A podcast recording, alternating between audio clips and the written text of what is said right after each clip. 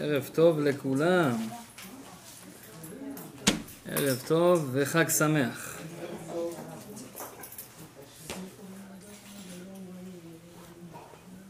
אז בעזרת השם, קודם כל חזק וברוך למארגנים. בעזרת השם נדבר היום קצת טיפה על החג. מחר בערב חג שבועות, אחד החגים המרתקים, מי שמבין אותו מהו ובשביל מהו. בארץ זה נהיה חג השפרצות מים וזריקת ביצים, אבל באמת זה לא, זה לא נכון. כן? או שחג המוצרי חלב, כן? כמו שאמרתי לכם. זה היועץ הכלכלי של תנובה. הוא החליט שאם אתה לא אכלת ערוגת גבינה בחג שבועות, לא יצאת ידי חובה. אז זה צריך לדעת שזה הכל שטויות. יש מנהג לאכול מאכלי חלב, אבל חג, חג שבועות זה לא חג של חלב, זה גם לא חג של השפרצת מים, זה חג של מתן תורה. וחג של מתן תורה זה כבר משהו יותר כבד, משהו יותר רציני, וזה בעצם היום שבו קיבלנו את המתנה הכי גדולה שהיה אפשר לקבל בחיים שלנו. רק שהרבה אנשים בעולם לא חושבים שזה מתנה בכלל, אלא חושבים שזה עונש, אבל מי שיודע קצת פנימיות הדברים, מבין שזו המתנה הכי גדולה שיכולנו לקבל בחיים שלנו, כי זה בעצם מה שפותר לנו את כל הבעיות. יש לנו, זה כמו בן אדם שיש לו את כל התרופות בבית, והוא לא יודע מה לעשות. הוא לא מבין שיש לו את כל התרופות בבית. הוא הולך לחפש תרופות אצל אנשים אחרים. אבל באמת יש לנו את כל התרופות בבית. מה זה כל התרופות בבית? זה היהדות. היהדות זה כל התרופות לכל המחלות. ואני לא אומר את זה סתם כי אני מייצג את זה, אני אומר את זה כי זה אמיתי מניסיון. כי היום בדור שלנו אנחנו רואים שקודם כל כל העולם מחפש פתרונות לבעיות. כל אחד יש לו את הבעיות שלו, אם זה בעיות בריאותיות, יש אחד יש לו בעיות אה, כלכליות, יש אחד יש לו בעיות חברתיות, וכל אחד מנסה למצוא תרופות לזה, איך אני הופך את החיים שלי לחיים יותר טובים. וברוך השם יש רופאים, יש מדע, יש כל מיני יועצים כלכליים, היום יש אנשים שמתפרסמים, מתפרס, מתפרנסים מלהסביר לך איך לקלקל את הבית שלך כמו שצריך. אנשים לא יודעים איך לקלקל את הבית שלהם כמו שצריך. אז uh, ברוך השם, מי שקצת מתעמק בתורה, ובעיקר בתורת הסוד, בתורת הקבלה, הוא רואה שיש שם פתרונות לכל הבעיות. אדם יכול לפתור את הבעיות הזוגיות שלו, את הבעיות הכלכליות שלו, את הבעיות הבריאותיות שלו, הכל דרך התורה. אבל בשביל זה צריך קצת ללמוד. אז זה היום הזה שאנחנו קיבלנו את המתנה, צריך להדבין שזה מתנה של חג מתן תורה. בכל מקרה היום, האמת היא רציתי לדבר יותר, יותר ממה שמדבר על שבועות, לדבר קצת על אחד מהחברים הכי טובים שלנו, שהוא נמצא איתנו מהרגע שנולדנו, עד הרגע שאנחנו נעזוב את העולם. קוראים לו שטן, חמוד, כן? אז הוא אה, מלווה אותנו אה, כל החיים שלנו בעצם, ויש מושג שאנשים מדברים עליו שנקרא לפתוח פה לשטן. לפעמים אתה יכול לפתוח לו פה. מה זה לפתוח לו פה? אנחנו נדבר על זה, אבל יש כזה מושג שאתה אומר איזשהו דבר, ואז השטן, ככה מה שאנחנו מכירים, מה שאנשים אומרים, הוא לוקח את אותו דבר שאמרת ומקיים את זה. ומכאן אנחנו לומדים שקודם כל יש כוח גדול מאוד לדיבור של הבן אדם. וזו הנקודה של הערב. כי חג שבועות זה חג שבורא עולם נתן לנו את התורה. והתורה הזאת זה תורה שצריכים לדבר אותה. מה זה תורה? לימוד תורה. מדברים, נכון? לימוד התורה זה דיבורים, דיבורים, דיבורים. כן? נשים אוהבות בדרך כלל לדבר, אבל לימוד התורה זה דווקא לגברים. כן? יש גברים שמתעצבנים על נשים שלהם שמדברות יותר מדי. זה איזה אחד, הוא אומר לי, תשמע, כשאני מתחתן, דבר ראשון שאני עושה, אני לוקח את אשתי לכותל המערבי. אמרתי לו, למה? הוא אומר שתלמד לדבר לקיר. כבר שתבין מההתחלה. יש כאלה, אין להם סבלנות. אבל אנחנו, הגברים, פחות מדברים, יותר עושים. הקדוש ברוך הוא ציווה אותנו ללמוד תורה, יותר מן אנשים. אנחנו צריכים לפתח את הדיבור שלנו. תדעו לכם, אם ילד היה גודל עם אבא, אוי ואבוי. הוא היה יוצא אילג. למה? כי מה, אבא, אין לו מה לדבר איתו. מה נדבר איתו? הוא לא, אין לו את העניין הזה של הדיבור יותר מדי. בדרך כלל, יש ההורים כאלה אבות שכן, יש להם בחינה נשית קצת. אבל בדרך כלל לא, כאילו, אם, אם הילד היה גודל רק עם אבא, הוא בדרך כלל יהיה ילד מאוד אה, עם בעיות דיבוריות, הוא לא, הוא לא ידע יותר מדי לבטות את עצמו בחברה. כשיש אישה, אז היא יותר אה, מדברת, ואז הוא, היא חופרת לו בלשון העולם, ואז בעצם הוא מתקדם. אז אה, אותו דבר, הקדוש ברוך הוא שם לב שאנחנו גברים יש לנו קצת בעיה עם הדיבור. אז הוא ציווה אותנו לימוד תורה יותר מנשים. לפתח את הדיבור שלך. זה וויק, אצלך זה חלש, תפתח את זה. אז חג מתן תורה, קיבלנו תורה. התורה היא דיבור. איזה דיבור זה? זה דיבור שבעצם מקיים את כל העולם. אדם צריך לדעת שכל יהודי בעולם הזה, יש לו תפקיד ענק. ענק ענק. תדעו לכם, בואו נגיד עכשיו אני עושה תפילת שחרית, או תפילת ערבית עכשיו. אני רוצה מניין של עשר אנשים, בשביל להגיד קדיש, בשביל uh, לעשות תפילה. בואו נגיד, יש לי תשע יהודים, וחמש מיליארד גויים ב... בעולם. אפשר להגיד קדיש? אפשר להגיד קדיש. למה? יהודי אחד חסר. יש לך חמש מיליארד לא יהודים. אפשר להגיד קדיש. כל יהודי זה משהו שאנחנו בכלל לא מבינים אותו. זה, זה, זה, זה, זה נשמה שבכלל אפשר לתאר את הגודל שלה. אנחנו פשוט לא מעריכים את עצמנו. אם אדם היה מבין מה זה הנשמה שלו, כל היום היה רוקד. כל היום היה רוקד. מה, מה זה הנשמה שלי בכלל? כל היום היה בשמחה. אבל באמת הנשמה שלנו זה נשמה גדולה מאוד. והקדוש ברוך הוא אמר לנו, אחרי עשרים ושש דורות שהוא ברא את העולם, עשרים ושש דורות מאדם הראשון, יוצא מעמד הר סיני. עשרים ושש דורות הוא החליט, אני כבר מפסיק להביא אנרגיה לעולם הזה. בורא העולם, איך אומרים לו? ירד לו מאיתנו. כמה אפשר להשקיע בכם? תסתדרו לבד. אם בורא העולם לא נותן אנרגיה לעולם הזה, איך השמש תעמוד, איך הירח יעמוד, איך כדור הארץ יסתובב, מי ייתן פה חמצן, פחמן, אני יודע, איך זה יעבוד כל העולם הזה. הוא אמר, אני נותן את האפשרות הזאת למשוך אנרגיה לעולם, לעם ישראל. בחרתי עם, נתתי לו את המפתחות של העולם, שזה בעצם ספר התורה. אתם תדברו את זה, תהגו את התורה בפה שלכם, ובדיבור שלכם אתם מושכים את כל השפע לעולם. איך אני יכול להוכיח לכם שבדיבור אנחנו מושכים שפע? זה מה שנקרא קבלה מעשית. משהו שאסור לנו לעשות. אבל קבלה מעשית זה בעצם אה, לברוא דברים מדיבור. יש כזאת אפשרות. מי שלומד קבלה עמוקה, הוא יכול לדבר ולברוא משהו. כתוב בתלמוד שרבי חייא יום אחד נכנס שבת, ממש לפני שבת לא היה להם בשר. ולא היה לו כסף לקנות, כרגע לא היה משהו כנראה פתוח, הוא ישב עם כמה חברים, עשו קצת כוונות, אמרו עגל וברו עגל. כך כתוב.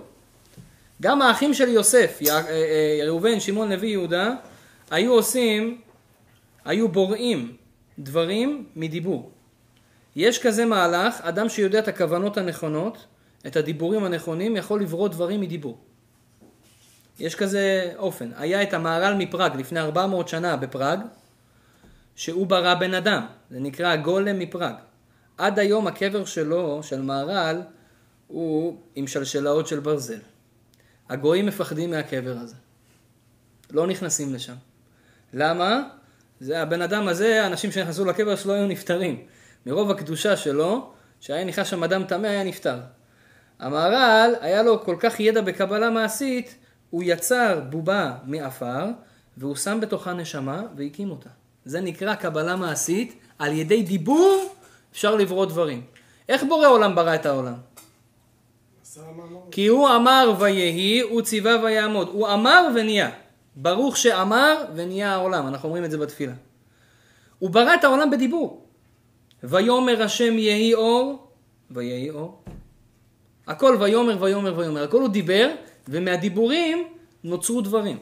אותו דבר, בגלל שכל אחד יש לנו כוח אלוקי, אנחנו יכולים על ידי דיבורים ליצור דברים, אבל אנחנו לא קבליסטים, ואנחנו לא יכולים עכשיו ליצור לך בן אדם, או ליצור לך אה, אה, אה, עגל בשביל שבת לאכול, אבל מה שכן אנחנו יכולים לדעת, שבגלל שיש לנו נשמה כל כך גבוהה, חלק אלוקי בתוכנו, הדיבור שלנו יש לו עוצמה ענקית.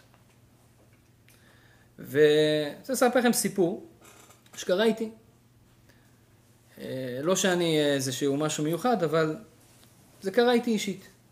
אני כשראיתי את זה, נחרדתי כמה יש לנו כוח בדיבור.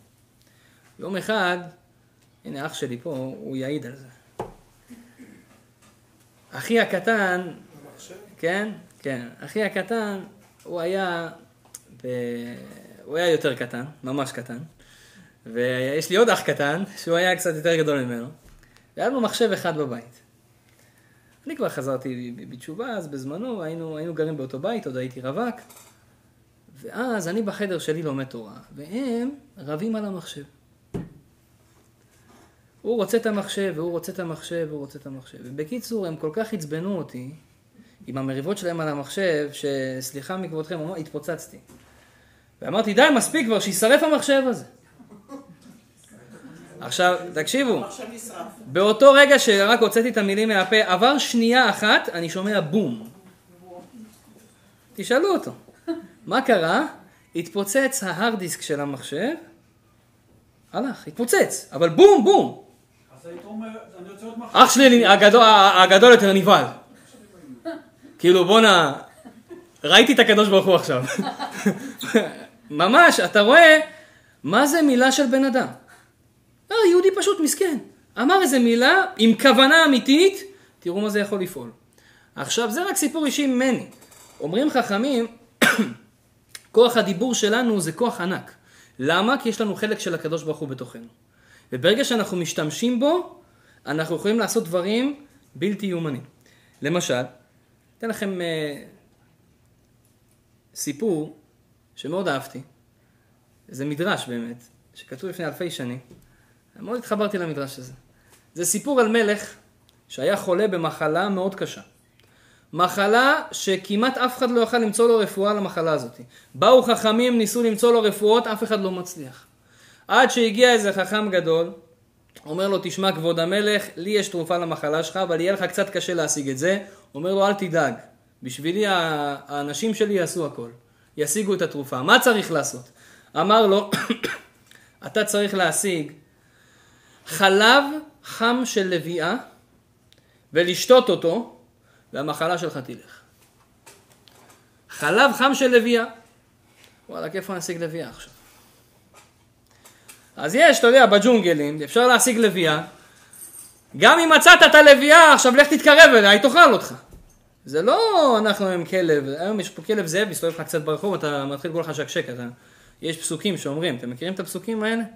לא, יש פסוק, אם הכלב בא ל- ל- לנשוך אותך, אתה מפחד ממנו, אז תכניס את האגודל שלך בתוך היד, את האגודל השני בתוך היד השנייה, ואז תגידו, לכל בני ישראל לא יחרץ כלב לשונו. הוא יפסיק לנבוח, ילך, זהו, הוא מבין שאתה יהודי, אז לא מתעסקים יהודים. זה, זה, זה אנשים שפחדים מכלבים. אז עשיתי את זה כמה פעמים, זה עובד יפה מאוד. אז, אז זה, כלבים אנחנו מפחדים. תארך מה זה לביאה. אני פעם הייתי בדרום אפריקה. יצאתי שם להביא שם כמה שיעורי תורה, אז ביוהנסבורג. היה חוויה רצינית. אז הלכתי עם איזה אחד רב מקובל, שהוא היה מאוד חבר איתי, אז הוא לקח אותי איתו ביחד. ועשינו שם שיעורי תורה והכל. החלטנו, תשמע, אם אתה כבר בדרום אפריקה, בואו נלך לראות ספארי, מקומות רציניים כאלה, אתה יודע. שם זה לא כמו בארץ, אתה רואה איזה נמר מסומם ככה, ככה כולו על הגוצה. שם זה עריות רציניים. אמרנו, בואו נלך לספארי. הלכנו לספארי, לא אמרתי אחרי את זה פעם. הלכנו לספארי, ומאוד מאוד, מאוד התרגשתי. הגעתי לשם, אתה רואה עריות, אבל מה זה עריות? עושים לך שם מצגות. שהוא חופשי, ואתה מסתובב עם האוטו שלך ככה, והוא יכול גם לגלפות לך על האוטו. מלא עריות, וזורקים להם כבשים, והם קופצים על הכבשים, ואוכלים אותם, ממש, אתה רואה, לא אריה מסומם ב- ב- ברמת גן, אריה, אריה. בקיצור, כשהגענו לספארי, אז ראינו שם, הלכנו בדלפק, עכשיו אנחנו באנו כזה, אתה יודע, עם החליפה וזה, כמו פינגווינים רציניים כאלה, ועם הכובע, אז אני, היה שם את האחד כזה שחור שהוא נותן את הטיקטים. היה עולה שם אולי חמישה עשר דולר לכניסה. אז הוא מסתכל עלינו, ואנחנו רוצים טיקט לספארי. אז הוא מסתכל עלינו, are you rabbis? כך אומר לי. אמרתי לו, כן. אז הוא עושה, אוקיי, for you it's for free. עכשיו זה יוהנסבורג, כולם שם קורשים, כולם שם שחורים. והוא בכלל, אתה יודע, לא... מאיפה אתה יודע מה זה רבי בכלל? אז אמרתי לו, מה הקטע הפורפרי? אין לי בעיה לשלם, הוא אומר, מה הקטע, למה פורפרי? הוא אומר לי, האונר של הספארי, ספארי ענק, הוא יהודי חרדי. והוא החליט שכל אדם שיש לו כובע או חליפה, והוא נראה כמו רבי, צריך לשאול אותו אם הוא רבי, ואם הוא רבי הוא נכנס בחינם. אז מה זה התרגשתי? לא בגלל שהכנסתי בחינם, בגלל שתראו איזה אחווה בין יהודים כזה, זה כזה מרגש. בכל מקרה, אז אתה, אתה ראיתי שם בספארי, לוויות, הלוויה היא יותר מסוכנת מה, מה, מהאריה. היא יותר, היא יותר אכזרית. אז עכשיו לך, תחלוב לוויה, ותביא את זה למאה. עכשיו, אתה לא יכול להרוג אותה, כי החלב צריך להיות חם. אפשר להרדים אותה גם? איך תרדים אותה? שזה לפני הרבה שנים, אין את ה... עד שתגיע אליי, תאכל אותך כבר, אי אפשר להרדים. אז מה עושים? כולם, היו אנשים שניסו, באו, ניסו, קצת התקרבו, הרי לוויה רק ראתה שמישהו מתקרב אליהם, ישר רודפת, הם בורחים, הם קלטו, אין מצב. עד שבא איזה אחד, אומר למלך, המלך, אני אחלוב לך את הלוויה הזאת, כמה ליטרים עליי. אבל יש לי תנאי אחד, תביא לי עשר כבשים. הוא אומר, ללק, תיקח מאתיים, העיקר שתביא לי את החלב. נתן לו עשר כבשים. ההוא חכם. ביום הראשון שהלך, קצת התקרב, ברגע שהלוויה קלטה שמישהו מגיע, ישר שלח לכבש בתאבו. יום למחרת, קצת התקרב יותר, ואז היא רואה, עוד פעם שולח לכבש. והיא קולטת אותו, אבל אם שולחים לכבש, למה לא? אפשר לאכול. יום למחרת, הוא התקרב כבר צעת יותר, ושולח לה עוד כבש. היא כבר התחילה לחבב אותו. אחרי שמונה כבשים, שמונה ימים, הוא כבר הגיע מטר לידה. הכבש התשיעי, הוא כבר ליטף אותה. ובכבש העשירי, בזמן שהיא אוכלת, הוא... הלך מלמטה, עשה קצת חליבה, לכבוד שבועות, ולקח את זה למלך. הוא מגיע עם הבקבוק מטרנה הזה למלך, ואומר לו, יאללה, כבוד המלך, הבאתי לך. אבל בדרך, תראו מה קרה. בן אדם שהצליח לעשות דבר כזה, הוא מרגיש טוב עם עצמו. יש לו גאווה, בוא נע... שיחקתי אותה, כל הממלכה לא הצליח, רק אני הצלחתי. האיברים שלו, כך אומר המדרש, התחילו להתגאות. כל אחד מהאיברים שלו היה אומר, הכל בזכותי. הידיים אמרו, תשמעו חבר'ה, זה אנחנו, בינינו, מי חלב? החלב זה העיקר, אנחנו חלבנו, הכל היה רשום עלינו. אנחנו, הרציני, אנחנו אלה שעשינו את הכל. באו הרגליים, אמרו, מה, איזה חלב? זה לא שווה. מי הלך את כל הדרך הזאת? אנחנו הלכנו. אתם בלי שהיינו הולכים, לא הייתם יכולים לעשות כלום. בא הראש אומר, חבר'ה, מה אתם כולכם חכמולוגים? מי חשב על הרעיון בכלל? המוח שלי, הראש חשב על הרעיון. אני זה... אני צריך לקבל את כל התהילה. וככה כל האיברים מתווכחים. עד שפתאום בא הפה. הוא אומר להם הפה, חבר'ה, כולכם צריכים לעשות שיעור פרטי אצלי. אני, הכל בזכותי. הכל תלוי בי, והכל הולך על פי מה שאני אגיד. אמרו לו, מה אתה קשור בכלל? לא עזרת לנו, לא עשית כלום, הכל זה מעשים שם היה. אתה לא עושה שום דבר. צחקו על הפה. מגיעים למלך, אמר להם הפה, אני אראה לכם. הגיעו למלך, הוא בא לוקחן למלך, אומר לו, כבוד המלך, בכבוד תשתה, הבאתי לך קצת חלב של כלבים. חלב של כלבים? ההוא תעצבן עליו. הבאתי לך עשר כבשים, תביא לי חלב של כלבים, והוא גם דיבר בזלזול כזה. המלך אמר, שמה, לא מתאים לי הבן אדם הזה, הוא מזלזל בי, חיכיתי לו, יש לי מחלה, אמר, להוציא אותו להורג. מוציאים אותו להורג. כל האיברים התחילו לפחד. אמרו לו, לא, פה, לא התכוונו, אנחנו מצטערים, אתה המלך, אתה הכל. מתחילים להתחנן אליו. אמר להם, אתם רואים? אם לא אני, אתם מתים. עכשיו אני אציל אתכם. הלך בחזרה, אמר, רגע, רגע, חבר'ה, לא אמרתי למלך הכל. אני רוצה להסביר לו למה אמרתי לו מה שאמרתי. ואז הוא אמר לו את כל הסיפור הזה, כביכול שהיה לו ויכוח בין האיברים, והיה לו גאווה, כן?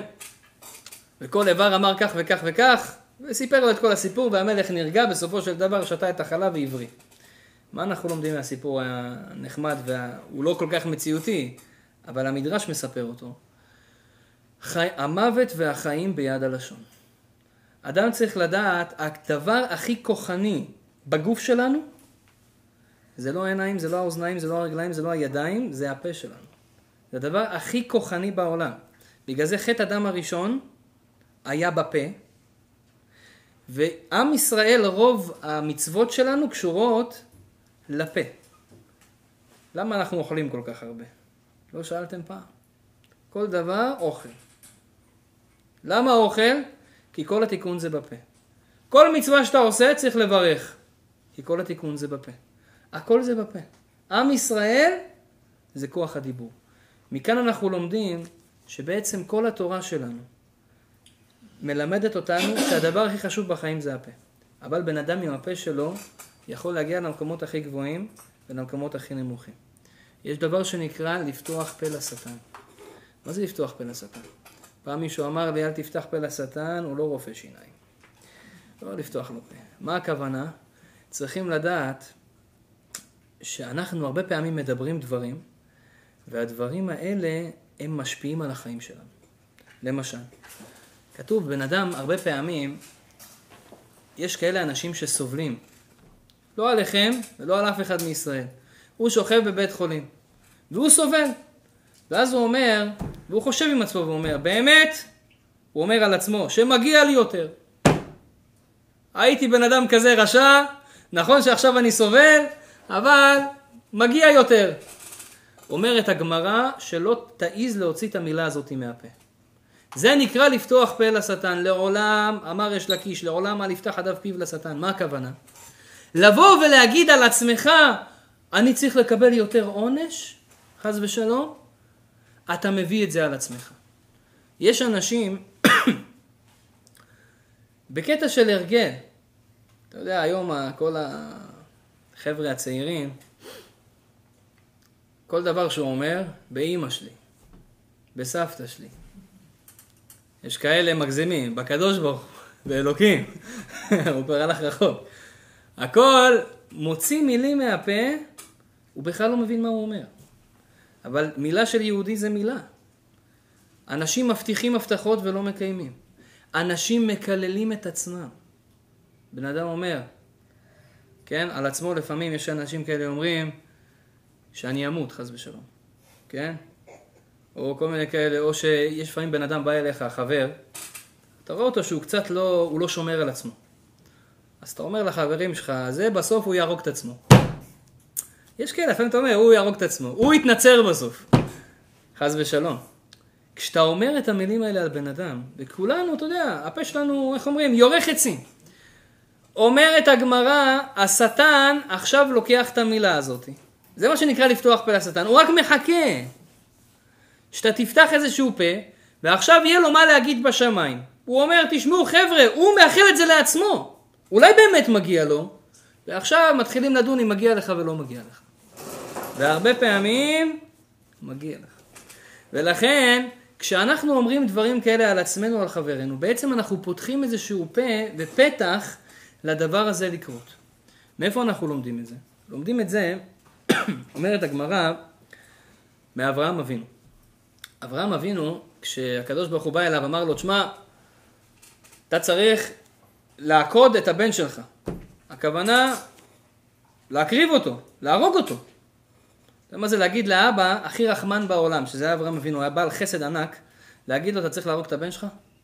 חיכיתי לבן הזה תשעים ותשע שנים. אתה עכשיו אומר לי להרוג אותו? אין פה היגיון. אומר לו, אתה צריך לקחת אותו, להקריב אותו לעולה. אברהם לא שואל שאלות, וישכם אברהם בבוקר ויחקח את חמורו ואת שני נעריו איתו, הולך. הולך, ואז כתוב שהיה איתו גם עוד שתי נערים, אליעזר וישמעאל. כן? אמר להם, חבר'ה, שבו לכם פה עם החמור, ואני והנער נלך עד כה ונשתחווה ונשוב עליכם. הוא לא גילה להם לאן הוא הולך. שאלו אותו, לאן אתה הולך? הוא אמר להם, אתם רואים פה משהו על ההר? אמרו לו, החבר'ה, אנחנו לא רואים. הוא שאל את יצחק, אתה רואה פה משהו על ההר? הוא אמר לו, כן, אני רואה אור גדול. אז הוא הבין, יצחק צריך ללכת איתי, הם צריכים לשבת פה. השכינה, האור של הקדוש ברוך הוא היה על ההר הזה. זה ירושלים, הר המוריה, איפה שבית המקדש, שכותל המערבי. הם עלו לשם, רק יצחק. אבל לפני זה הוא אומר לנערים, שבו לכם פה עם החמור. רש"י אומר, עם הדומה לחמור. מי זה? הישמעאלים. לא יודע, מי שחי עם ערבים, מה זה מואבים חמורים? שמתם לב? החיה הכי אהובה לישמעאלים חמורים, זה כבר כתוב בתורה. אז זה, עם הדומה לחמור, כך כתוב בגמרא. אז הם נשארו שם ישמעאל, ואנחנו עלה, ויצחק הלך איתו. אבל הוא אמר לו, שבו לכם פה עם החמור, ואני והנער נלך עד כה, נשתחווה, אנחנו עושים שם משהו שלנו, לא עניינכם, ונשובה עליכם, לשון רבים, יענו אני הולך לשוב איתו ביחד. לא הגיוני, הקדוש ברוך הוא אמר לך שאתה משאיר אותו שם. למה אתה אומר שאתה בא איתו ביחד? אברהם אבינו ידע שבאמת הוא צריך לשחוט את בבן שלו. אבל הוא אמר, יש כוח בדיבור. אם אני אגיד שהבן שלי ישוב איתי, אולי זה יהיה זכות שהוא ישוב איתי. ומה קרה בסוף? הוא שב. יצחק חזר איתו ביחד. אומרת לך הגמרא, תראה מה זה כשבן אדם אומר משהו לטובה. מכאן אנחנו לומדים לימוד עצום. בן אדם יש לו מבחן באוניברסיטה. מה בדרך כלל בן אדם אומר? בוא נה, לא התכננתי, אני הולך להיקשל. זהו, אני הולך להיקשל.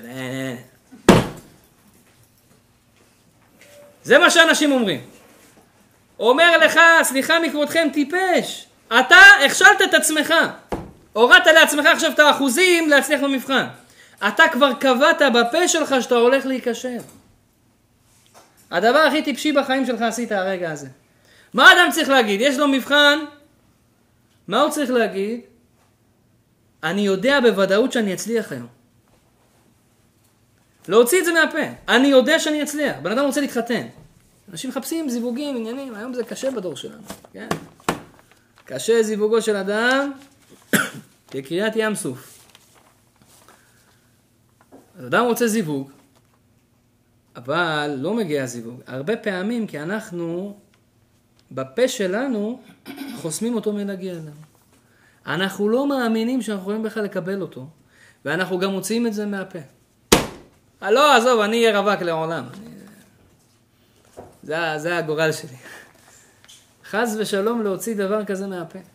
שאדם מוציא מהפה שלו, אני לא אצליח, אתה הולך לדייט, אני לא אצליח בדייט, לא ילך לי, אני היום לא במוזה, אני לא בזה, אתה באמת לא תצליח, נשמה, מה אתה מצפה?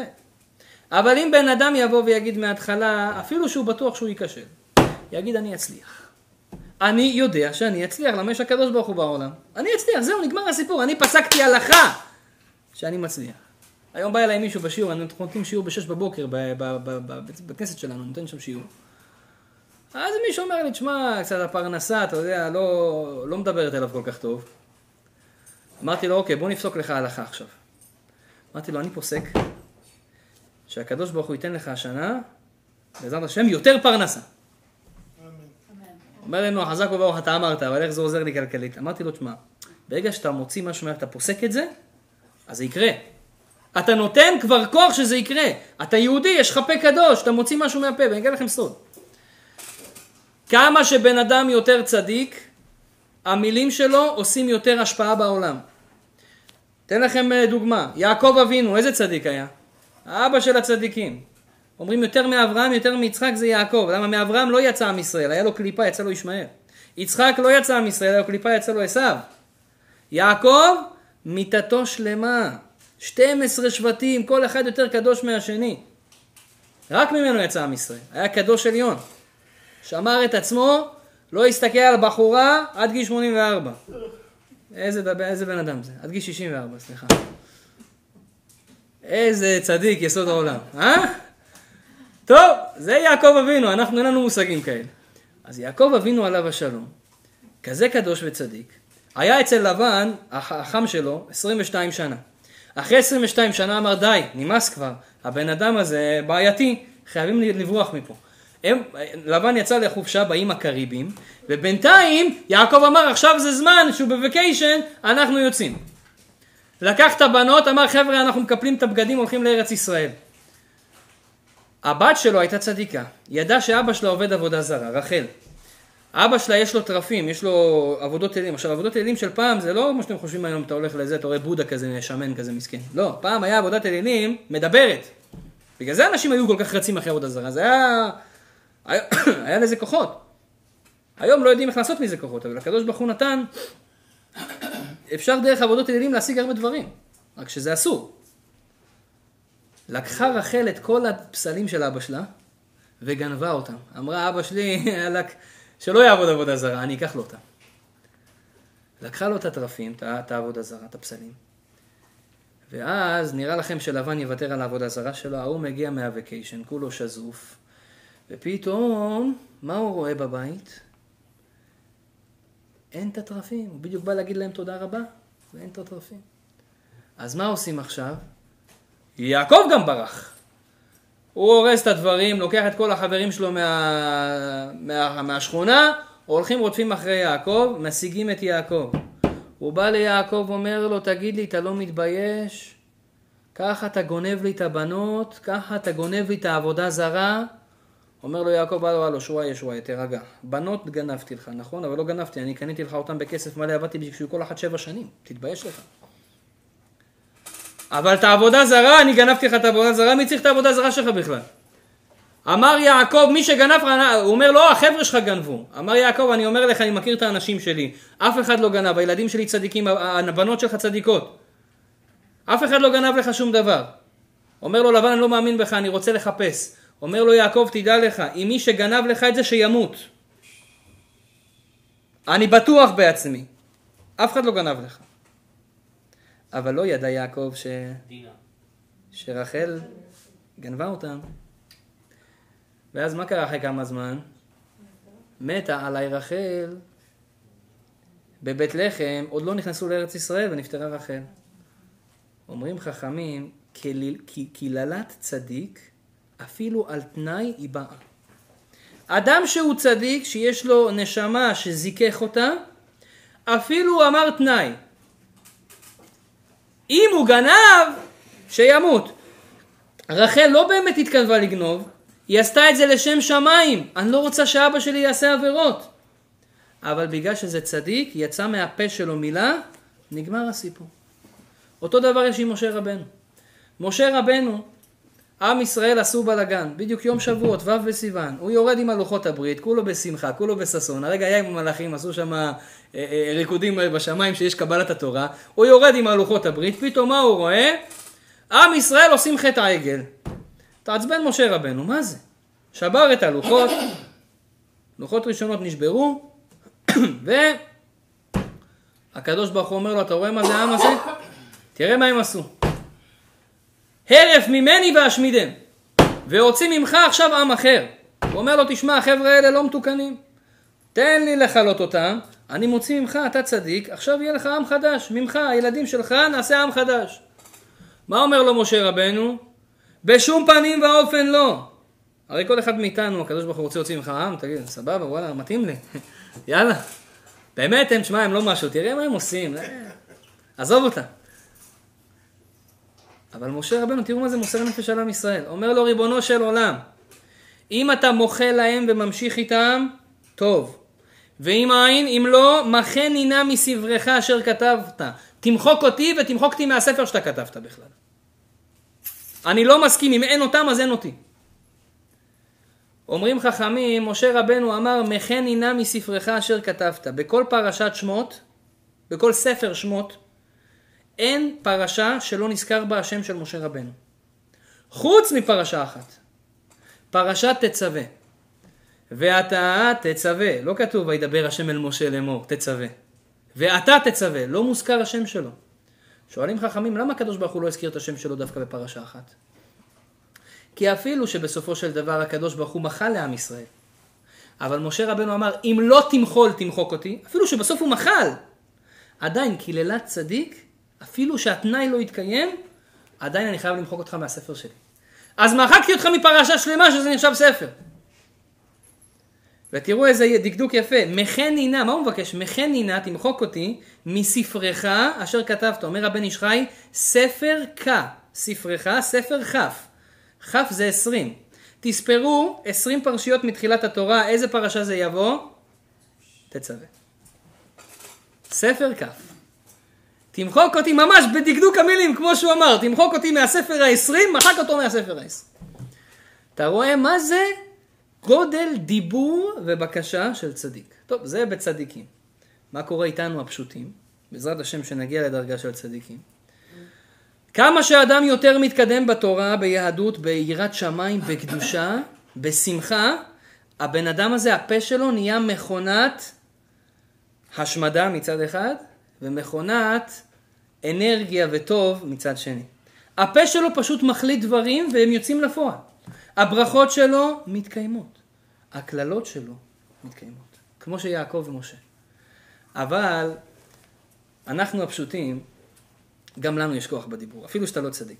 אבל יש אנשים בינינו שיש להם יותר כוח בדיבור, ויש אנשים שיש להם פחות כוח בדיבור. איך אני יכול לגלות את זה? חכמי הקבלה מגלים לנו סוד אדיר. קין והבל, שתי הבנים הראשונים בעולם. בעצם כל הנשמות שלנו, הן מתחלקות לשתי חלקים. יש נשמות שבאו מקין, יש נשמות שבאו מהבל. קין מלשון קניין. זה אנשים שאוהבים קניינים. לקנות, לעשות, לפרופרטיז. אנשים שאוהבים שיש להם. הבל, מלשון הבל הבלים. שום דבר. יש אנשים שהכל בשבילהם זה... הכל, מהבילים את הכל. לא אכפת להם הרכושניות. אנשים יותר מוכנים כאלה. מצד שני אומר האריזל, קין... זה אנשים מעשיים. הקין היה עובד אדמה. יש אנשים שהם מעשיים, פרקטיקה. הם עובדים, תראה בעבודה שלו, במקצוע שלו, עבודת כפיים. גם אצל נשים, עבודה שעושים, הולכים, עושים. ויש אנשים שיש להם כוח של דיבור יותר ממעשה. כל העבודה שלהם זה דיבור. מורים, מלמדים, מרצים וכו'. אנשים שכל הזמן זה דיבור, דיבור, דיבור. חלק המעשה שלהם מאוד מאוד... הם לא כל כך טובים במעשים, אבל בדיבורים הוא ייתן לך שיעור, הוא ייתן לך הרצאה, הוא תותח. איזה מילים, איזה זה, זה אנשים שכן, שווה להתחתן איתם דרך אגב. יגיד לה מילים יפות, פרגן לה. אבל היה ג'לטלמן רציני, בגלל זה היה לו שתי נשים. אבל זה האדם שמדבר, יש לו דיבור יפה, זה משורש הבל. אדם מעשי, שורש קין. אומר האריזל, תדע לך שאנשים שהם משורש הבל, הדיבור אצלהם חזק יותר. וההשפעה שלהם בדיבור היא גדולה יותר. אדם משורש הבל יגיד לך משהו, או יאחל לך משהו, זה יתקיים יותר ממה שאדם משורש קין יגיד לך משהו. כי הוא זה הקטע החזק שלו בחיים. ולכן אנשים דברניים מאוד, כישרוניים בדיבור, שעובדים בדיבור, אנשים האלה צריכים להיזהר בלשון שלהם יותר מאנשים רגילים. כי הלשון שלהם יותר כוחנית ויותר משפיעה, לטוב וחס ושלום לרע. אז אומר רבנו, הבן איש חי, שכל פעם שבן אדם מדבר הוא צריך להיזהר. במה הוא צריך להיזהר? כשאנחנו מאחלים דברים, הרבה פעמים בן אדם אפילו מדבר סתם ככה לציבור או לאנשים. ואומר, בוא נגיד הוא מדבר על איזושהי מחלה מסוימת. מאוד מאוד טוב אומר הבן איש חי להרגיל את הלשון להגיד לא עליכם. מישהו קיבל את המחלה, לא עליכם. למה? כשאתה זורק דיבור לאוויר, אתה פותח פה לשטן. אתה נותן כוח של הדיבור הזה בעולם, והוא עכשיו יכול to apply איפשהו. מה אנחנו עושים? ישר מנתקים אותו. כוח הדיבור זה כוח ענק. מצד שני, אומרת הגמרא במסכת ברכות, אל תהיה ברכת הדיוט קלה בעיניך. מה הכוונה? הדיוט עם ה', לא עם א'. אל תהיה ברכת הדיוט, קלה, הדיוט בעברית זה אדם פשוט. אדם פשוט עכשיו בא ונתן לך ברכה. הוא בכלל לא צדיק, הוא בכלל רחוק, הוא לא, אין לו בכלל קדושה. סתם איזה אחד בא נתן לך איזה ברכה. יש כאלה אומרים, מה, הברכה שלו תעבוד. אומרת הגמרא, אל תזלזל. תגיד אמן. אל תהיה ברכת הדיוט קלה בעיניך. למה? גם הוא, אם אין לו זכות, יכול להיות משום נשמתו ממשמת הבל. או אולי עכשיו יש זמן בשמיים שזה עת רצון, פתיחת שערים. יכול להיות שהסיפור שאמרתי לכם קודם עם ההרדיסק שהתפוצץ, זה היה הסיבה. באותו רגע כנראה היה פתיחת שמיים כשאמרתי את זה, וכנראה זה התקבל בשמיים. אז, אז כל אחד יש לו את הנקודות האלה, אפילו הרשע הכי גדול יכול להגיד משהו ברגע הנכון, וזה יקרה. בלעם הרשע כתוב שהוא היה בדרגה של משהו אחד יותר ממשה רבנו. יותר ממשה רבנו. כתוב שבלעם ידע את הרגע של הדין בעולם. יש כל יום רגע שהוא לוקח שלוש שניות, סך הכל שלוש שניות ביום, שברגע הזה יש דין קשה בעולם, וכל מה שאדם יבקש או יאחל למישהו בזמן הזה, יתקיים. בשלוש שניות האלה. איזה שעה? יפה. זה בדיוק השאלה שאפילו משה רבנו לא ידע. מי היה היחיד שידעת שאת התשובה הזאת? בלעם הרשע ידע את הרגע הזה של הדין בעולם. זה נקרא הרגע שהקדוש ברוך הוא כביכול כועס. ברגע הזה זה שלוש שניות, מה שאתה אומר. ובגלל זה בלעם רצה ככה לחלות את עם ישראל. הרי בלק בא אליו ואומר לו, תשמע, העם הזה בעייתי. תן להם איזה כללה אחת, נגמר הסיפור שלהם, אתה יודע את הרגע הזה. רצה בלעם להגיד באותו רגע קלם, קלם הכוונה תשמיד אותם. במקום זה הקדוש ברוך הוא שינה לו את המילים והוא אמר, ברך. מאז נהיינו העם הכי מבורך בעולם. ברוך השם, בזכות בלעם, תודה, תודה רבה לבלעם.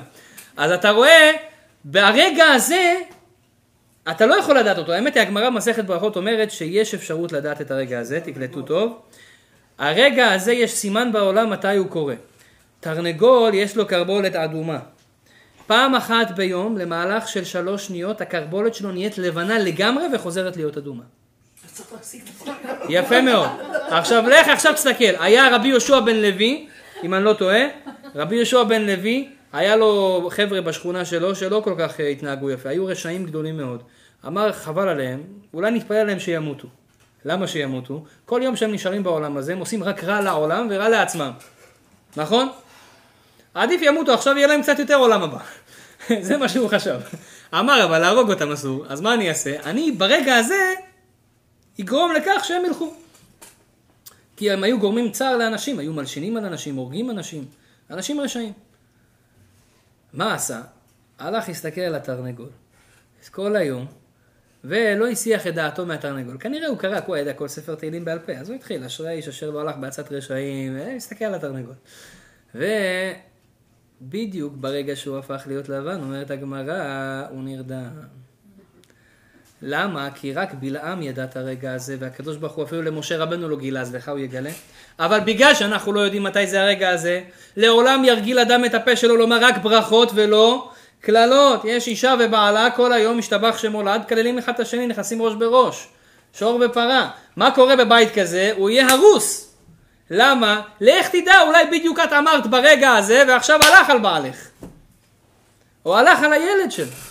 כן, יש כאלה, כל היום רק מקללים אחד את השני, כן, איזה הייתה איזה אחד שיקור הגיע הביתה, אשתו, הוא בא הביתה, מתחיל לצעוק לה, ים חוערת. זה ברגיל, כן? אז היא עושה לו, יש שיקור!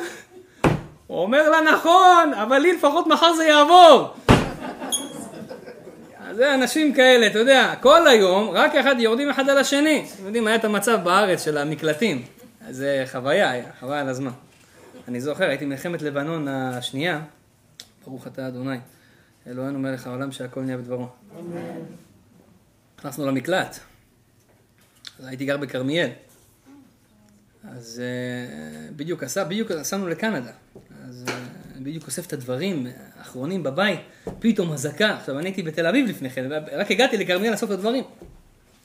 באתי עם אבא שלי, פתאום אני שומע, הזקה, התחלתי לרוץ, לא יודעת מה לעשות, למקלט, למקלט בחוץ. אתה רואה טילים, עפים לך מעל ה... זה. אתה בא למקלט, כולם שם באחדות, ב... אתה יודע כזה, זה קטע כזה של כאילו, לא דיברת עם השכן הזה עשרים שנה, אבל כשיש מלחמה, כאילו מה נשמע אחי, הכל בסדר, הכל טוב.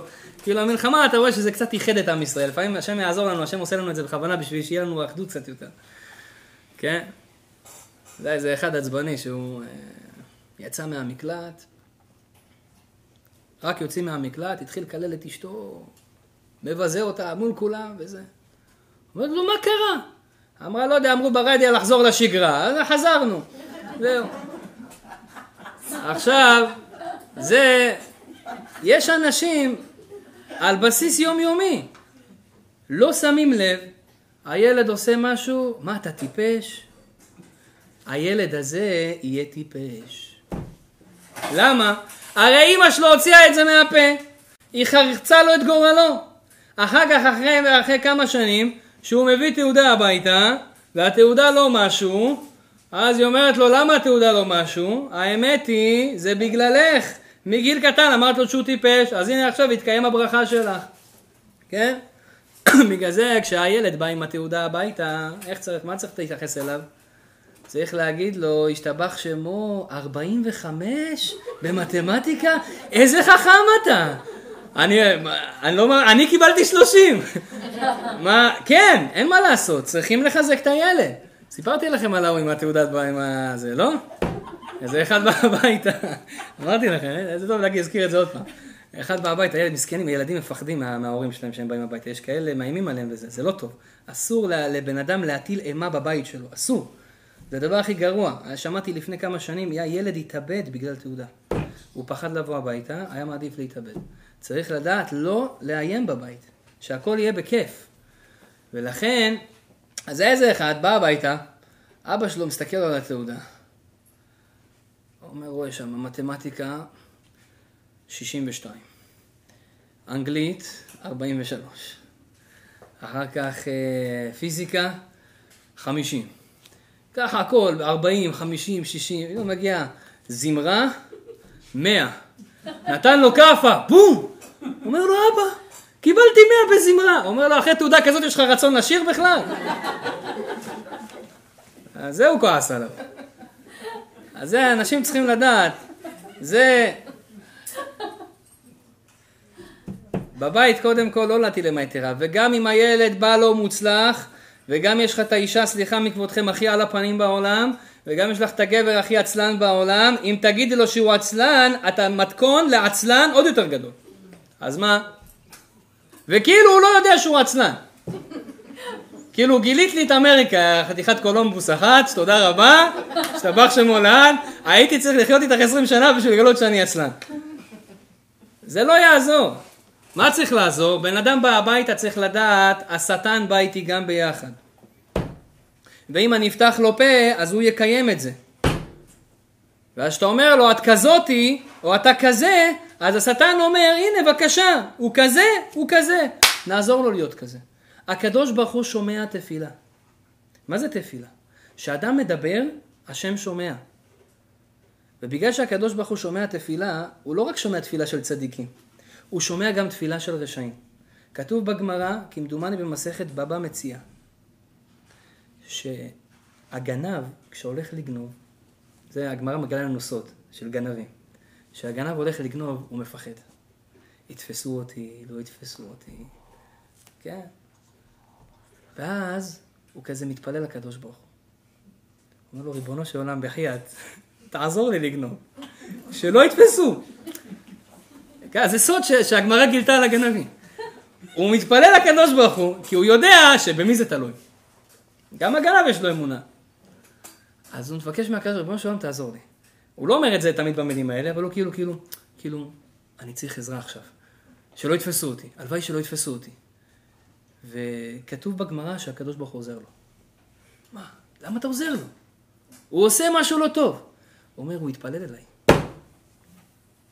הוא יתפלל אליי, מה איך אני לא אעזור לו? אפילו שהוא יתפלל לעשות משהו רע. אני עוזר לו. תראו לכם, הקדוש ברוך הוא עונה לכל התפילות. אמרת משהו, ביקשת משהו, אמרת על מישהו משהו, הקדוש ברוך הוא שומע, אה, פללת, אין בעיה, אני אתקיים לכם. אבל, אם כבר דיברנו על תפילה,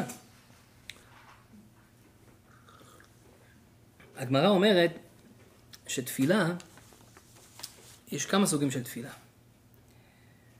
יש תפילה ויש דיבור. היום דיברנו על דיבור. מה זה דיבור? אני אמרתי משהו. אמרנו משהו. יש סיכוי שהוא יתקיים. לפני מבחן אמרת, אני אצליח במבחן, סיכוי יותר טוב שתצליח. לפני שידוך אמרת, אני אצליח, סיכוי גדול שתצליח. כל דבר שאתה אמרת, סיכוי גדול שהוא יתקיים. אמרת על הבן שלך, על, על, על, על הבעלך, על, על, על אשתך, אמרת משהו, זה מה שהוא יהיה בסופו של דבר. אבל יש דיבור ויש תפילה. חכמי הקבלה מגלים לנו, תדע לך, תפילה יותר חזקה מדיבור. זה שתי סוגים שונים. דיבור זה אני אמרתי, תפילה זה אני ביקשתי מהשם שיעשה. וההבדל הוא גדול מאוד. יש בן אדם שהוא פותח עסק. עכשיו פותח עסק, לפני פתיחת העסק, הוא שמע את השיר של היום. ואז הוא אומר, העסק הזה יהיה עסק מוצלח. כל יום כשהוא קם בבוקר, היום אני אעשה חמשת אלפים, כן? חמשת אלפים דולר בשעה. ככה, הוא מתחיל את היום באופטימיות כזאת, יהיה לי טוב, מדבר, זה יועיל לו, זה יעזור לו. אדם שקם בבוקר, וואי, איזה יום, כמה דברים, אני לא יודע מה אני אספיק, אני לא אספיק. אמרת שאתה לא תספיק, נשמה שלי, אתה לא תספיק. זהו. אבל אדם שיבוא ויגיד, היום אני אספיק את הכל. בעזרת השם יהיה לו כוח להספיק. עכשיו, זה דיבור. ויש בן אדם אחר, שגם יש לו עסק, אבל הוא, כשהוא קם בבוקר, הוא לא רק אומר שיהיה לי הצלחה, הוא מתפלל לקדוש ברוך הוא. הוא אומר, ריבונו של עולם, אני יודע שכל המפתחות של הפרנסה זה בכלל אצלך. אני אעבוד, לא יעבוד, לא משנה מה, אתה מחליט שיהיה, יהיה. אתה אמרת לקליינט, אתה מכניס להם בראש לבוא, הם באים. אתה לא מכניס להם בראש לבוא, הם לא באים. הכל ממך. אותו דבר זה גם בזיווגים. כן? אז בן אדם שהוא במקום לפנות ולהגיד רק דיבור, הוא אומר תפילה, אומרים חכמי הקבלה, מה ההבדל שאדם דיבר ואדם מתפלל? אדם דיבר ואמר שיהיה לי הצלחה, יכול להיות מאוד, רוב הסיכויים שיהיה לו הצלחה, אבל הצלחה זמנית באותו רגע. אחר כך זה יכול לעבור. הצלחת בקצת בביזנס, אחר כך אבל זה יכול לרדת. דיבור לא ממשיך לנצח.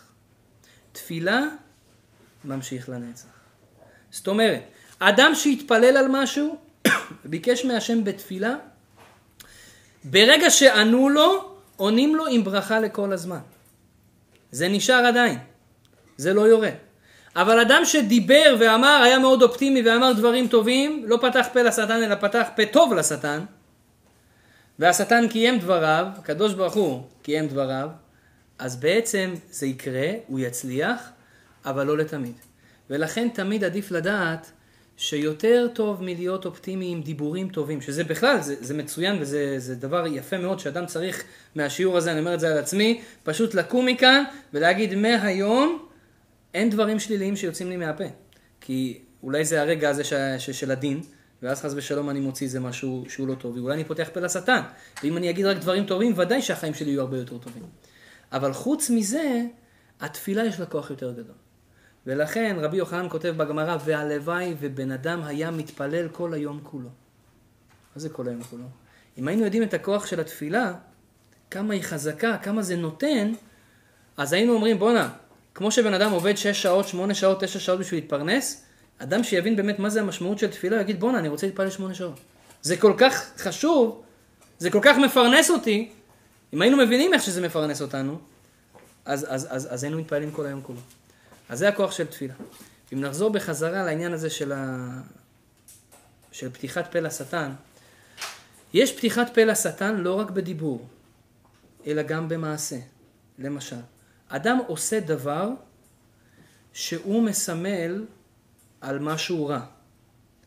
למשל, יש שאלה בהלכה שאומרת, ילד שרוצה להגיד קדיש, כשאבא ואמא שלו עדיין חיים, האם הוא יכול להגיד קדיש, או לא יכול להגיד קדיש? לא יכול. יש מהרבנים שאומרים, אתה פותח פה לשטן. הרי מי אומר קדיש? האדם שנפטר לו אבא או אמא. אם פתאום בן אדם שההורים שלו חיים יגיד קדיש, אז בעצם הוא אומר כאילו, אני במעשה אומר שכאילו, אני עושה משהו שעושים שכשההורים נפטרים. זה סוג של פתיחת פה לשטן במעשה. אומרת ההלכה, אם אתה אדם שואל את האבא ואומר לו, אבא אני רוצה להגיד קדיש מכל סיבות כאלה ואחרות, ואבא מוותר לו, אין לו מה לדאוג. אבל אם האבא מקפיד עליו, זה בעיה. ולא צריך להגיד קדיש בעוד שאתה, שההורים שלך חיים. עוד דוגמה לזה, הרבה פעמים אנשים מדגימים על עצמם. כן? לפעמים, אשתך מעצבנת אותה, אתה עושה לה, אני ארוג אותך. אתה לא יכול לדבר או משהו כזה, או מי שזה עושה, אני, לבן שלך, אתה עושה, אני ארוג אותך, ואתה מסמל כאילו סכין, או שאתה לוקח, יש אנשים שלוקחים סכין ועושים לך מעשה, נכון? כל מיני מעשים שהם לא טובים, שאתה רק עושה סימן. אומרת הגמרא, זה פתיחת פה לשטן. ולכן, אדם משתדל לא לסמן על עצמו. לא לסמן על עצמו, בוודאי שלא לומר מילים כמו... אה, אה, אה, שהוא ימות, שיקרה לו כך ושיקרה לו כך ושיקרה, כביכול לי, כן? שאומר את זה על עצמו, חס ושלום. אבל לא רק שזה דיבור, אלא גם מעשה שאדם עושה לעצמו, המעשה הזה שהוא עושה, הוא בעצם גורם, יכול לגרום לפתיחת פה. יש שאלה בהלכה, האם מותר לבן אדם לקנות קבר כשהוא עדיין חי? או אולי תגיד, זה פתיחת פה לשטן, שהנה עוד מעט זה מגיע. הרבה מהרבנים שאלו את השאלה הזאת. יש אנשים אומרים לך, תשמע, נשמה, הריל אסטייט עולה, גם הקברות עולים. שנה שעברה קבר בחלקה הבוכרית היה עולה שלוש אלף מאתיים. השנה זה שלוש אלף וחמש מאות. אתה רוצה לקנות קבר, שיהיה לך נחמד, סבבה, עם החברים שלך ליד, זה עולה כסף. אז מה? יש אנשים שבאמת הם אוחזים מזה, כאילו, שמע, אני אקבר עם ההוא, עם החבר'ה שלי, לא רוצה להיקבר עם האלה, הם היו אנשים לא טובים. לא, יש בזה עניין, דרך אגב. שכן שלך בקבר, זה גם בעולם הבא יש בזה עניין, שלא לחשוב. היו הרבה, כל הצדיקים היו כותבים בצוואה שלהם, אל תקברו אותי ליד אנשים שלא היו שומרים ולא היו עושים. זה כתוב אוי לרשע, ואוי לשכנו, גם בקבר. אז זה גם, זה משהו מיסטי כבר. אבל, אדם רוצה לקנות קבר. אומר לך, תשמע, הגיע הזמן, אוקיי? צריכים לחשוב על העתיד. אני מבין שבסופו של דבר כולנו, איך אומרים, הבית שעכשיו אני נמצא בו זה בית ארעי וזה בית קבוע. אז... הוא רוצה לקנות קבר. השאלה היא, האם בזה שאתה קונה קבר, אתה לא בעצם אומר על עצמך שאתה מתכונן למוות? אולי זה פתיחת פה לשטן במעשה? אומרים החכמים, לא. למה לא? יש בזה מצווה. מה, יש מצווה לקנות קבר? אני אגיד לכם בדיוק מה המצווה. כתוב שיש מנהג בירושלים, אמרתי לכם את זה אולי פעם, מנהג בירושלים, כשזוג מתחתן, האבא והאימא, החמה וה... החמה והלבנה. כן, החמה והחם, הם קונים, זה מנהג היה בירושלים. הרבה שנים, הם קונים מתנה לזוג הצעיר, לזוג הצעיר? לזוג הצעיר, שתי מקומות בבית הקברות בהר הזיתים. השתבח שמו לה. איזה סוג של מתנה זה, תגידו לי. רק התחתנתי, אתה כבר הורג אותי. זה היה המנהג בירושלים, אצל יראי השם, אצל אנשים הצדיקים. ונשאלת השאלה, מה זה המנהג הזה? זה טוב בכלל? אומרת הגמרא, סגולה לאריכות ימים. בחיים ובמותם לא נפרד. אה? בחיים ובמותם לא נפרד, אוקיי. אומרת, זה סגולה לאריכות ימים. מה זה אריכות ימים? שאדם יאריך ימים. איך זה סגולה לאריכות ימים? קניתי קבר, איך זה סגולה לאריכות ימים? מה קורה לבן אדם כשהוא קונה קבר? חבר'ה, תנסו לדמיין. תזכירו את המוות. יפה, מה אתה מתחיל לחשוב? תגיד, יש פה תולעים שחורים או תולעים לבנים? אני לא יודע. אתה מתחיל כבר להתחיל לפחד קצת, להגיד בוא נע... אני הולך למות כאילו? אני כאילו יהיה בעולם הבא? אתה מתחיל לדמיין את זה כאילו. ואז אתה אומר לעצמך, רגע, רגע, רגע, רגע. אז מה אני עושה פה בכלל? לאדם יש לו הרהורי תשובה כשהוא הולך לקנות קבר. הוא חושב על עולם הבא. זה מצווה. ואומר לך, הדבר שגורם לאריכות ימים הכי גדול בעולם זה כשהאדם עושה תשובה. בגלל שקניית הקבר וההבנה שהעולם הזה הוא זמני ובעולם הבא זה עיקר החיים, זה נקרא הבנה נכונה של החיים, זה נקרא תשובה, זה נקרא לחשוב על העתיד על העולם הבא, זה מצווה. והמצווה הזאת היא גורמת לאריכות ימים. ובגלל זה היה כזה מנהג. טוב, אתם לא חייבים לקיים את המנהג הזה, אבל בגלל זה רבותיי, אין בזה שום בעיה. אדם אומר לך, אני רוצה לקנות קבר, תגיד לו עד רבה, היום, אם לא עכשיו, אין מתי. סגולה לאריכות ימים. אל תפחדו, אין בזה שום בעיה, אין בזה שום פתיחת פה לשטן, כי יש בזה מצווה. כל דבר שיש בו מצווה, זה לא פתיחת פה לשטן. נשאלה שאלה, אנשים שלומדים שחיטה. אני כשלמדתי שחיטה, אז יש לך סכין. ואתה הרבה פעמים צריך להדגים בסכין כל מיני דברים. אז לפעמים אתה מדגים את זה עליך, או שעושה ככה, בשביל להדגים לתלמידים, או לאנשים אחרים. אז שואל את ה... שואלים הפוסקים בהלכה, האם מותר להדגים עליך, או שאולי זה פתיחת פה לשטן? הוא אומר באמת, סתם ככה להדגים עליך כל מיני דברים, בוא נגיד אתה, אה, לא יודע, עוסק בקונג פו, ואתה מדגים על איזה מישהו, כל מיני דברים כאלה מסוכנים, ודאי שזה לא טוב. אבל אם זה בשביל מצווה, בשביל ללמד אותם הלכות של שחיטה, דברים שהם מצווה, המצווה מגנה על הבן אדם. ולכן זה כלל גדול מאוד ביהדות. כל דבר שבן אדם עושה ומלווה בו מצווה, הוא בהגנה, פרוטקשן. יש מנהג טוב מאוד לאנשים כשהם נוסעים לארץ, חברים שלהם באים, נותנים להם חמש דולר, אומרים לו תלך, קופת צדקה ראשונה שאתה רואה בארץ ישראל, שים את זה שם. מה פשר המנהג הזה? זה רק אנשים שמאוד מאוד אוהבים את החברים שלהם עושים את זה. למה? הוא עושה אותו עכשיו שליח מצווה. מה זה שליח מצווה? עד עכשיו אתה נסעת לארץ ישראל בשביל, לא יודע, ליהנות שמה בבית מלון לשבועיים. יש בזה מצווה? אין בזה מצווה. אני עכשיו עושה אותך שליח. אני רוצה לתת צדקה לארץ ישראל. לאנשים שלומדים בארץ ישראל, לאנשים בבית כנסת בארץ ישראל. אין לי אפשרות לתת צדקה. אה, אתה נוסע. בוא אני אתן לך את הצדקה. אתה תהיה השליח שלי. ברגע שאתה הופך להיות שליח, יש חוק בגמרא. שלוחי מצווה אינם ניזוקים. מה הכוונה? שליח מצווה הוא לא ניזוק. הוא מוגן אקסטרה מאנשים אחרים, כי המצווה הולכת איתו שומרת עליו. שלוחי מצווה אינם ניזוקים. אבל דרך אגב, יש הרבה אנשים שחושבים, איי, אני שליח מצווה, אז מותר לי להסתכן. זה לא נכון.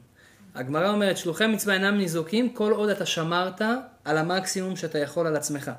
אבל אם הלכת בדרך סכנה, הכנסת לעצמך לסכנה לא נורמלית, יותר מגדר הרגיל, שלוח מצווה אולי זה מגן עליך, אבל יכול לקרות גם משהו. זה כבר לא גרנטי. ולכן זה מנהג טוב מאוד לשמור על אנשים על ידי מצוות. למדנו בשיעור הזה היום כמה דברים. דבר ראשון, אל תפתח פה לשטן, הוא לא רופא שיניים. אל תפתח לו פה, כי אם אתה תאמר דברים מסוימים, הוא תופס אותך במילה. והמילה הזאת שהוא תופס, הוא אומר, ככה אתה אומר על עצמך, אתה מקלל את עצמך, אתה מקלל את הסובבים אותך, ככה אנחנו נפסוק בשמיים. כמה שאדם יותר צדיק, יותר מזוכח, המילים שלו עובדות יותר חזק, משפיעות יותר. כמה שבן אדם יגיד יותר בחיים שלו, שהוא יצליח, שהוא יתקדם, שהוא יעשה, זה יצליח לו בחיים. כמה שהוא יגיד להפך, הוא יהיה פחות מוצלח בחיים. האמת היא, גם המחשבה תלויה בזה, אבל הדיבור הוא עוד יותר חזק. עוד אמרנו שאנשים שהם משורש הבל, יש להם כוח יותר גדול בדיבור. איך אתה יודע שאתה משורש הבל? אומרים חכמים, אתה יכול להבין את זה על ידי כושר הדיבור שלך. יש לך כוח בדיבור, אתה אדם דברן, העיסוק שלך הוא הרבה קשור לדיבור, תדע לך, יש לך יותר כוח בדיבור. ולכן אתה צריך להיות זהיר אקסטרה אקסטרה בדיבור שלך. אנשים רוצים, החלום של כל בן אדם, זה לשנות את כל בני ביתו ואת כל החברים שלו לפי החליל שלו. נכון? זה החלום של כולם. שאשתי תתנהג איך שאני רוצה, שהילדים שלי יתנהגו איך שאני רוצה, ושהסיסטמה הזאת שתהיה לי בראש, כולם יהיו כאלה. כן? איך עושים את זה? זה השיעור שאמרנו היום. בן אדם שרוצה שמישהו ישתנה בחיים שלו, הוא לא צריך להעיר לו בכלל. אדרבה, כמה שתעיר לו, זה יהיה יותר גרוע. הדבר היחיד שהוא צריך לעשות, הוא פשוט להגיד לו את מה שהוא רוצה שהוא יהיה. למשל, אתה רוצה שיהיה לך ילד איינשטיין, פשוט צריך לא להפסיק להגיד לו שאתה חכם כמו איינשטיין. אם יש לך אישה שלא מתנהגת בצורה שאתה הכי רוצה, אתה לא צריך להגיד לה שום דבר על מה שהיא עושה. אתה פשוט צריך להגיד לה את מה שאתה רוצה שהיא תהיה. אפילו שהיא לא כזאת. כן? למשל, לא זכית באישה כל כך יפה. כל יום תבוא ותגיד לה, את האישה הכי יפה בעולם. אני אומר לכם שתהיה יותר יפה. למה? כי זה מחייב המציאות. כשבן אדם אומר משהו, אז הוא משפיע אותו. ואם הוא אומר את זה פעם ביום, אז זה כוח מסוים. אם הוא אומר את זה פעמיים ביום, זה קצת יותר. תארו לכם, הוא אומר את זה חמש פעמים, עשר פעמים ביום, כל יום. כמה זה מועיל. ויש אדם בהיסטוריה שעשה את זה. אתם יודעים איך קראו לו? קלב בן יפונה. קלב בן יפונה התחתן עם אחות של משה רבנו. מרים. מרים היה לה ניקניים. אתם יודעים מה זה היה הניקניים שלה? עזובה. למה? אף אחד לא רוצה להתחתן איתה. היא הייתה הראשון שהתקשה בז... הראשונה שהתקשה בזיווק. כבר מסכנה מבוגרת, אף אחד לא רוצה להתחתן איתה. אבל למה? אחות של משה רבנו, נביאה, צדיקה, חסידה, כל המידות הטובות. גברים לא רוצים. באמת לא הייתה יפה. מה לעשות? לא תמיד זוכים גם לאופי וגם ל... יופי. יופי, נכון? בדרך כלל זה בא או יופי או יופי, או אופי או יופי. הרבה פעמים זה בא ביחד, אבל לא כל אחד זוכה לשתי שולחנות, לא כל אחד זוכה לשתיהם ביחד. אז מרים ככה היה לה. קלב בן יפונה עמד, כך כתוב בגמרא, מסכת סוטה. אמר, אני לא מתחתן, לא בשביל יופי ולא בשביל אופי ולא בשביל שום דבר אחר. אני מתחתן כי הקדוש ברוך הוא ציווה להתחתן, ואני לוקח את האישה הכי צדיקה שאני חושב. היא לא יפה לי, אני בסדר עם זה. הוא היה חתיך, הוא לא היה סתם, כן? היה בחור... אתה יודע. אה? תשמע. שהוא היה חתיך. יש ראיות לזה.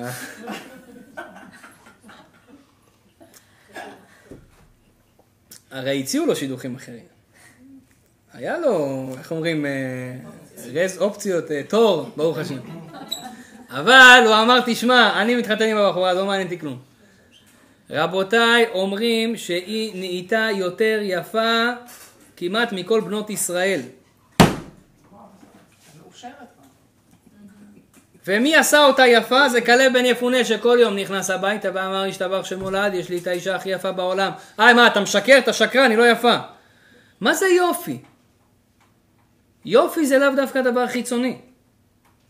תדעו לכם, בעברית, בלשון הקודש, פנים זה מלשון פנים. למה לפנים קוראים ככה? כי הם מסמלים מה שאתה בפנים. אולי נעשה על זה פעם שיעור. איך זה... אנשים יפים בדרך כלל צריכים להיות חכמים. בדרך כלל. צריכים גם להיות צדיקים. יש להם יותר פוטנציאל להיות צדיקים מאשר אנשים מכוערים. הסיבה שהם לא צדיקים זה כי יש להם הרבה יצר הרע בגלל שהם יפים. אז היצר הרע עובד עליהם חזק מאוד.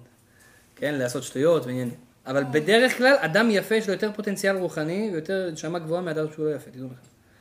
כן? ולכן אדם צריך לדעת שכמו שקלב בן יפונה הוא גרם למציאות הפיזיקלית של מרים להשתנות להיות יפה, יופי שזה כל כך קשה לשנות, הוא שינה על ידי מילים טובות, אז בטח ובטח אופי שהרבה יותר קל לשנות אותו, שאפשר לעבוד עליו, כמה שאנחנו יותר נדבר על זה, ככה הוא יהיה יותר יהיה.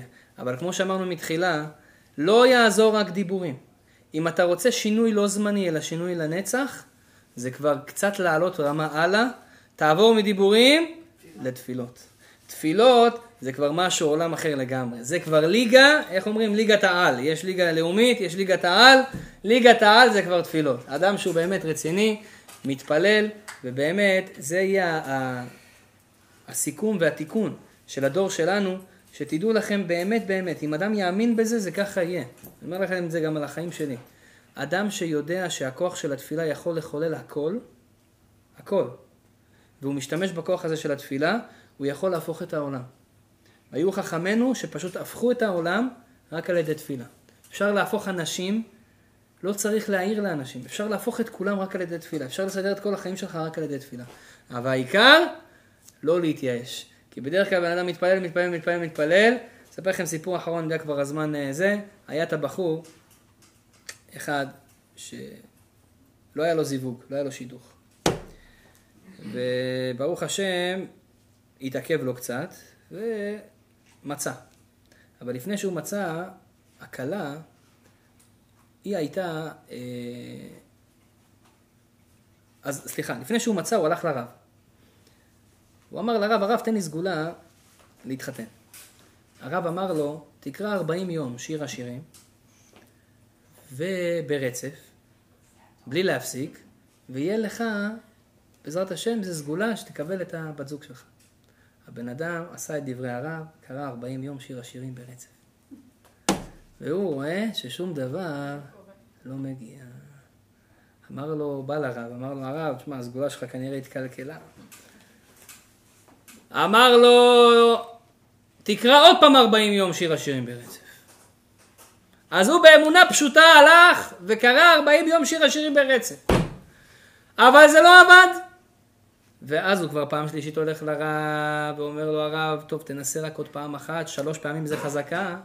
תקרא ארבעים יום שיר השירים ברצף. כן, מה אנחנו היינו עושים? מחליפים את הרב הזה, מה זה הרב הזה? רב לא מוצלח. לוקחים רב אחר, רב בריח. אז זה, הלך לאותו רב, היה לו אמונה. נכנס אליו, אמר לו, תשמע, ארבעים יום תנסה עכשיו, שלוש פעמים זה חזקה, טוב, דבקות וזה, קרה. אחרי הפעם השלישית הוא מצא את הסיפור. בדיוק אחרי שהוא סיים, הגיע השידוך המעולה לבחורה, זה איתך. הוא יושב בסעודת אירוסין, וכמה החם שלו לעתיד. רוצה להגיד איזה משהו ככה, כמה מילים. לוקח כוסית וודקה, והוא מתחיל לבכות. ואומר, חבר'ה, זו הבת השלישית שלי עכשיו שאני מחתן. יש לי שלושה בנות. וכל הבנות שלי, סיפור אמיתי, כל הבנות שלי התעכבו בזיווג שלהם. אחת בת שלושים ושמונה, אחת בת שלושים ושתיים, זאת היא בת עשרים ושבע. וברוך השם, בתוך שנה אחת, כל, אחרי כל חודשיים, חיתנתי כל אחת מן הבנות שלי. אני פשוט רוצה להודות לקדוש ברוך הוא שאני דאגתי כל החיים שהן לא מתחתנות ומה יהיה וזה, ופתאום הקדוש ברוך הוא נתן לי את הכל. בשנה אחת, חודשיים אחרי חודשיים, כל אחת סוגרת את האירוסין ומתחתנות. והחתן הזה פתאום קולט ואומר לו, אחרי שהוא ישב, תגיד לי, מתי היו התאריכים המדויקים? וזה היה בדיוק כל סגירה של אירוסין שהייתה לכל אחת מהבנות האלה, היה בדיוק אחרי שהוא סיים שיר השירים ארבעים יום.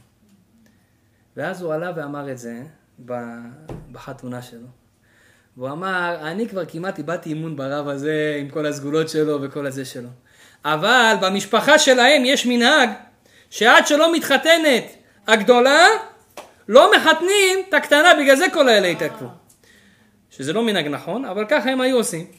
והוא אומר, אז אני התפללתי ארבעים יום, הקדוש ברוך הוא אומר, רגע, אבל יש פה מחסום, אז אותי לא התחתנה. טוב, חתנים אותה, שיר השירים שלך הלך. אחר כך, עוד ארבעים יום, אבל יש עוד מחסום, נתנו גם אותה. והשיר השירים האחרון, זה עבד. בגלל זה, רבותיי, למה אני אומר לכם את זה? לא להתייאש. אתה לא יודע מה השיר השירים, מה התפילה שלך עובדת עכשיו. אתה לא יודע איזה מחסומים, אתה לא יודע איזה ענים, אתה לא יודע למי אתה מסדר את החיים בכלל. ולכן, אדם בתמימות, יתמיד בתפילה, יתמיד בעבודת השם, ויהי רצון שהשם יגזור עלינו ועליכם גזרות טובות, בעזרת השם שנזכה לכוח דיבור קדוש וטוב, שכל המציאות שאנחנו רוצים לדבר אותה, תהפך לטובה בעזרת השם. אם יש למישהו שאלות, בבקשה, תודה רבה למי שארגן את זה, לאורי ולכולם. מה זה?